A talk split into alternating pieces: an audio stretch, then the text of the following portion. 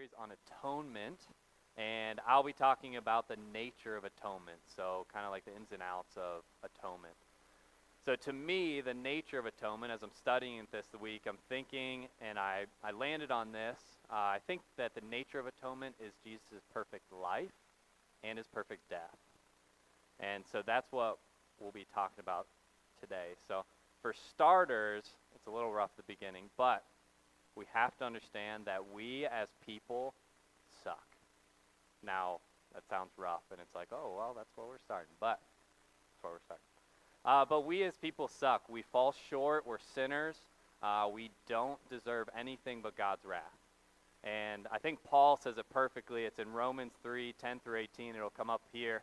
So, as it is written, none is righteous, no, not one. No one understands. No one seeks for God. All have turned aside. Together they have become worthless. No one does good, not even one. Their throat is an open grave. They use their tongues to deceive. The venom of asps is under their lips. Their mouth is full of curses and bitterness. Their feet are swift to shed blood, and their paths are ruin and misery. And the way of peace they have not known. There is no fear of God before their eyes. That's rough, but that's who we are. We are sinners and we're destined for death because of our sin. Um, we're, we're not righteous. Like the very first part, none is righteous. But the problem is, is we find fellowship and we find love with God when we obey Him and when we are trying to follow Him. But now we're stuck.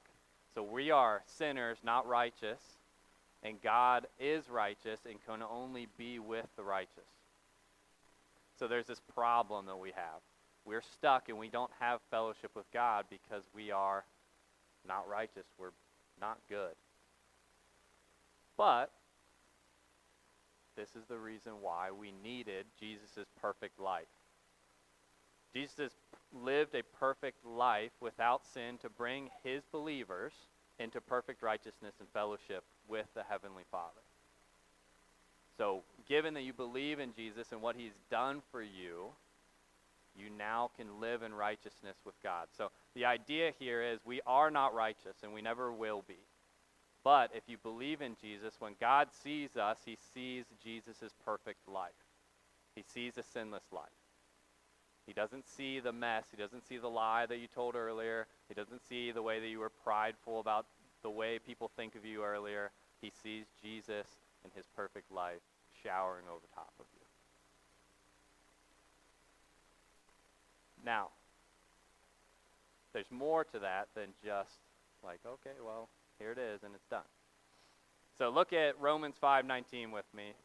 Therefore, as one trespass led to condemnation for all men, so one act of righteousness leads to justification and life for all men. For as by one man's disobedience the many were made sinners, and so by the one man's obedience the many will be made righteous. Now, sorry to those of you who are in your Bibles because I'm going to be all over. And I apologize now. But this is it. This is what has happened. We were made sinners. Right? Adam and Eve, they failed. They failed to be obedient, and it led to sin. That's what it means by one act of disobedience, the many were made sinners. But there's still a good part to this. There's a part that's good, and the ending is the good part. But by one man's obedience, which is our Jesus Christ, his obedience, God sees believers now as righteous. Thank God, right? I mean, we couldn't do it on our own. There's no shot. We're called in the Old Testament to live by the law, and that will show the righteousness, and we failed over and over and over again. Look at Israel. Again, they just like, they fail, and they fail, and they fail. But, one man's obedience, Jesus Christ came, lived the perfect life so that we could be made righteous, so that we could have fellowship with God again. Check this out Philippians 3 9 and be found in him, not having a righteousness of my own that comes from the law, but that which comes through faith in Christ, the righteousness from God that depends on faith. Again, the righteousness is not ours. You know what? Our, ours is the sin. Ours is the opposite of righteousness. We're destined for death, to be away from God. But thank you, Jesus, for that. But that which comes through faith in Christ, the righteousness from God. Not our righteousness, it's His. Again, we suck, Jesus rocks. Like, if you get that out of tonight, I think I'm cool with it. So you'll hear me say it probably 10 more times, but we are not good. We suck. And we needed Jesus to live a perfect life for us because we couldn't do it. There's no shot. We wouldn't do it. And again, at the end, you have to catch this righteousness from God that depends on faith. There is nothing that you can do to be righteous but have faith in Christ. It's faith alone. It's not like, oh, well, I'll go and I'll serve and that makes me righteous. No. You can. There, we can't obtain righteousness other than through faith in Christ. It's faith alone. I have this paragraph come up. This is kind of how I summed it up as I was studying it this week. He fulfilled the law. Jesus fulfilled the law, which is the Old Testament way of being righteous. And that's the law that we surely couldn't. There's no shot. Again, we couldn't do it. When we believe in Christ, his perfect life covers us. Without it, we would have no record of righteousness because holiness and righteousness come from God alone, not us. So we needed that perfect life. The part of atonement, there's two parts that I see is his perfect life, which we're talking about right now, is we needed Jesus to live a perfect life because we can't.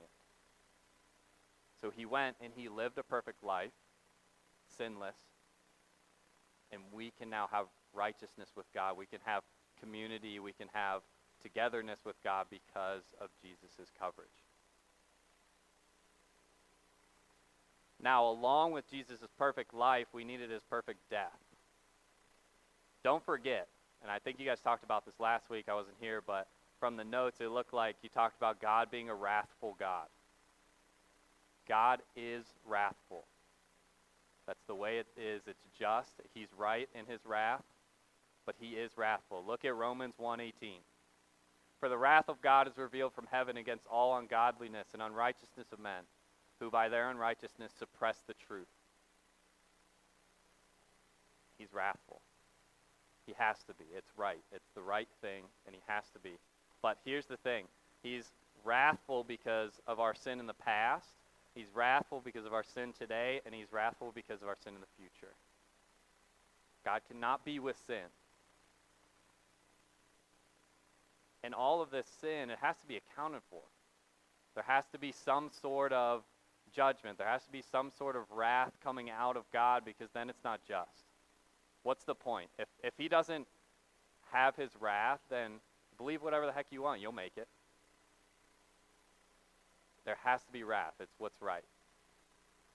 So, you think about it. Okay, where's this wrath going to go? Who's going to take it? If we take it, we're done for. It's death. Over.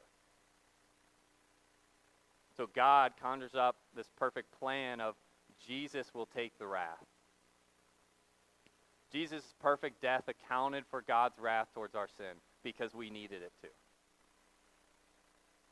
We can't, we couldn't do it. What are we going to do to God's wrath but perish? But with Jesus and his perfect death, now we have that wrath is accounted for. So God, yes, displays his wrath, but for those who believe in Jesus, he sees Jesus' righteousness and we're covered. Jesus died for our sins. And this is true for every one of us who believe in Jesus Christ. Look here now at 1 John 2 2.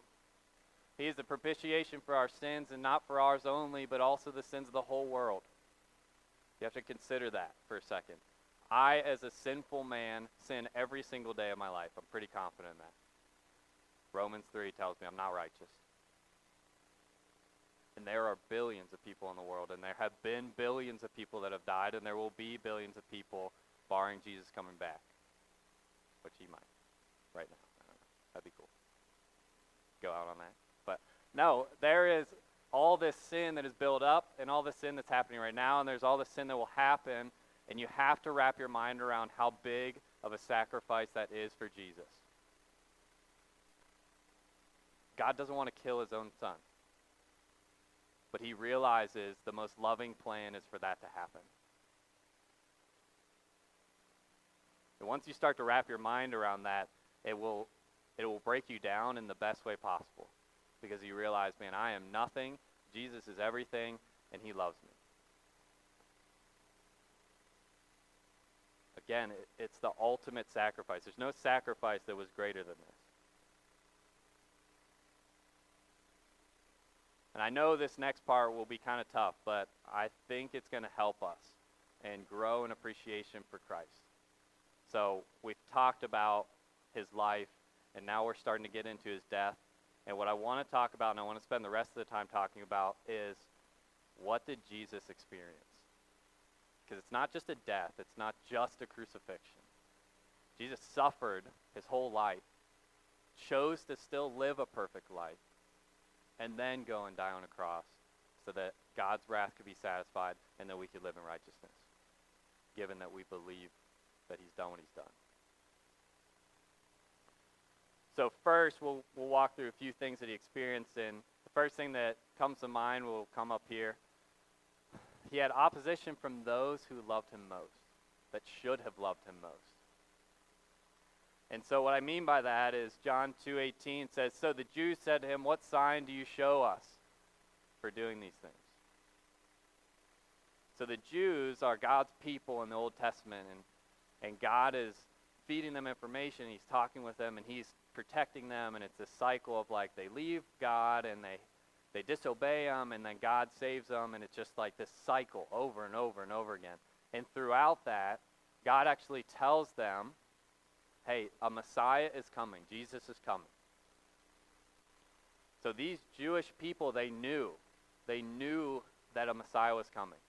And when he showed up and was in their face, they said, hey, do a trick for us so we know what, you're legit. Do something. I cannot imagine being in the face of the person who should love me the most, and they say, well, you got to like prove yourself. Like, I don't think you're legit. You seem like a phony. That's what they're doing. And that's what they did to him most of his life. Jewish leadership was like, ah, I don't think this guy's legit. It's probably someone else is coming.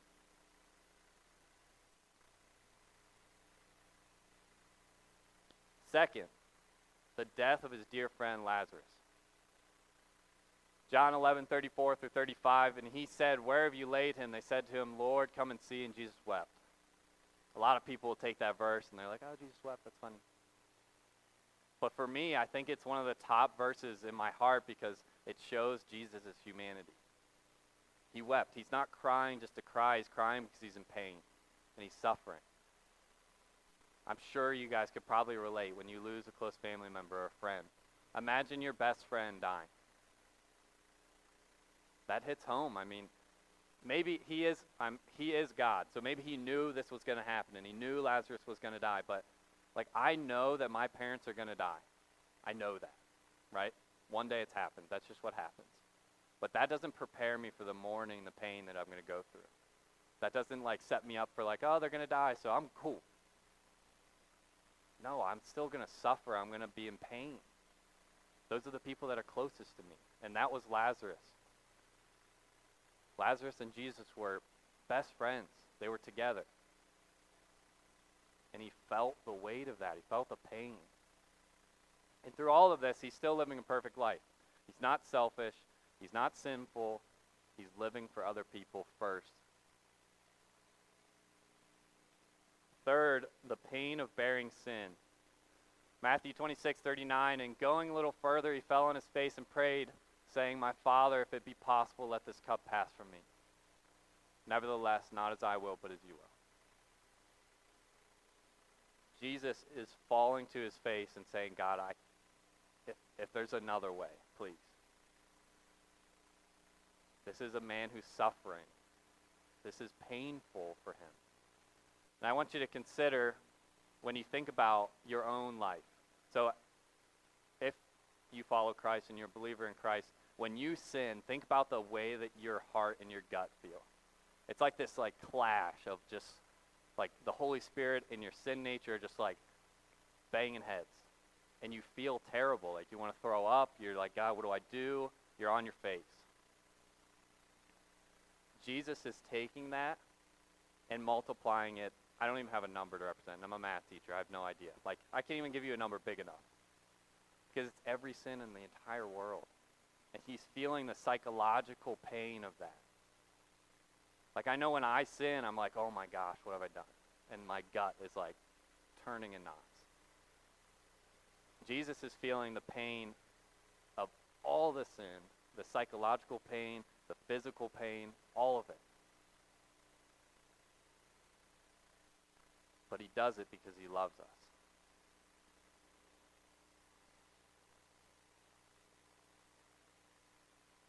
Fourth, he felt abandonment, felt lonely. But all this has taken place that the scriptures, the prophets might be fulfilled. Then all the disciples left him and fled. So Jesus has disciples that are with him through his entire ministry, and he calls them. He says, Hey, come follow me. And they're like, Okay, let's do it. I'll go. And they follow him his entire ministry, and when he's just about to take on the cross, they leave. It's like, hey, this is the biggest moment for me. This is going to be the most painful thing that I do in my entire life. It'll be worth it. I need you. And they say, see ya. Gotta go. They don't have a reason for it. It's like, oh, but I just, I, I can't. I got something. They leave him. He's alone to take on the sin of the entire world. And now he still had fellowship with the Father, but in a human sense, the people that were with him are no longer there. He's by himself. By himself to take on the sin of the entire world. Finally, the physical pain. This is what we always hear about. It's like, oh, it's the cross, it's the cross. Matthew 27, 35 through 37, when they had crucified him. That's all you really need. They divided his garments among them by casting lots. Then they sat down and kept watch over him there. And over his head they put this charge against him, which read, This is Jesus, the King of the Jews. Crucified. Now, at this point, his body's been physically destroyed. He's been whipped, beaten, bloodied, anything you could possibly imagine for them to torment this man, they did. And then he gets crucified. And I'm going to throw this up here, and, and I think that it is worthwhile because I think we just need to read it. And read it with me, or close your eyes and picture it, whatever you think will work. But I'm going to read a description of what crucifixion is. Because I think that we say, oh, it's the cross. Like, yeah, I get it. It's the cross. But you have to hear what this means. This was the, probably the top way of punishment torture. So I'm going to read it. Many readers of the gospel in the ancient world would have witnessed crucifixions and thus would have had a painfully vivid mental picture upon reading the simple words, and they crucified him. A criminal who was crucified was essentially forced to inflict upon himself a very slow death by suffocation. When the criminal's arms were outstretched and fastened by nails to the cross, he had to support most of his weight with his bodies, with his arms. The chest cavity would be pulled upward and outward, making it difficult to exhale in order to be able to draw fresh breath. But when the victim's longing for oxygen became unbearable, he would have to push himself with his feet thus giving more natural support to the weight of his body, releasing some of the weight from his arms, enabling his chest cavity to contract more normally. But by pushing himself upward in this way, the criminal would fend off to, to fend off suffocation, but it was extremely painful because it required putting the body weight on the nails holding the feet and bending the elbows and pulling upward the nails driven through the wrists. The criminal's back, which had been torn repeatedly by the previous flogging, would scrape against the wooden cross with each breath.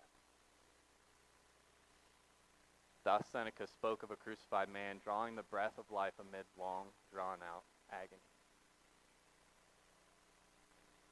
We talk about physical pain, but I think a lot of times we don't realize what we're talking about. We talk about the cross, but I don't think we realize what we talk about. This is what it is. This is torture. This is pain. But it's for a reason. This isn't for no reason. This is the wrath of God played out on a human being. So, if you feel the pain of opposition from someone who you feel like should love you, death of a close friend or a family member, pain the world has brought to you, abandonment, loneliness, the beautiful part is I know a Savior who can relate. Jesus Christ went through it all the worst possible death, a life of suffering. And he didn't do it just to do it, he did it that we could have righteousness, we could be in connection with God, and to cover the wrath that we deserve. Please, if you get one thing from this, the one thing that I want you to take away from this is if you don't believe in Jesus, please consider it. There is a payment that was paid for you, and all he's asking is, hey, believe in me and live for me. And if you do already, I pray that this that God grows your faith through this. This understanding of what his life was all about. If you feel like, man, I don't I don't know what's going on, my heart is kind of turning, please talk to somebody tonight. It is the most important situation to determine in your entire life. I mean, I don't know a lot of you very closely. I know a lot of you, but man, there's one decision I would want you to make the rest of your life. It is to believe in Jesus Christ and follow him. It is the single most important decision you can make in your entire life. He loves you and he wants a relationship with you. I'll pray for us and then Alex will send us out into small groups. Father, I can do you no justice, and I, I'm not righteous. Your scripture tells me. And the death that you died was God's wrath put on picture for us, and it's what we deserved. But God, you stepped into our place. Jesus, you stepped into our place, and you lived a life that was perfect so that we could have righteousness, and you died on the cross so that we didn't have to be with your pain, deal with the wrath of God. Lord, we love you so much, and I pray that everyone in this room has a relationship with you and knows you personally because that is the single most important thing in your entire life, in our entire life. Thank you for who you are. Thank you for your sacrifice. We could never thank you enough. We love you, and we pray that if I said anything wrong tonight, if anything goes against your word, that you would get rid of it out of these people's minds. But if it's true and it's holy, I pray that it would stick with them the rest of their lives. Lord, we love you and thank you. It's in your son's name we pray.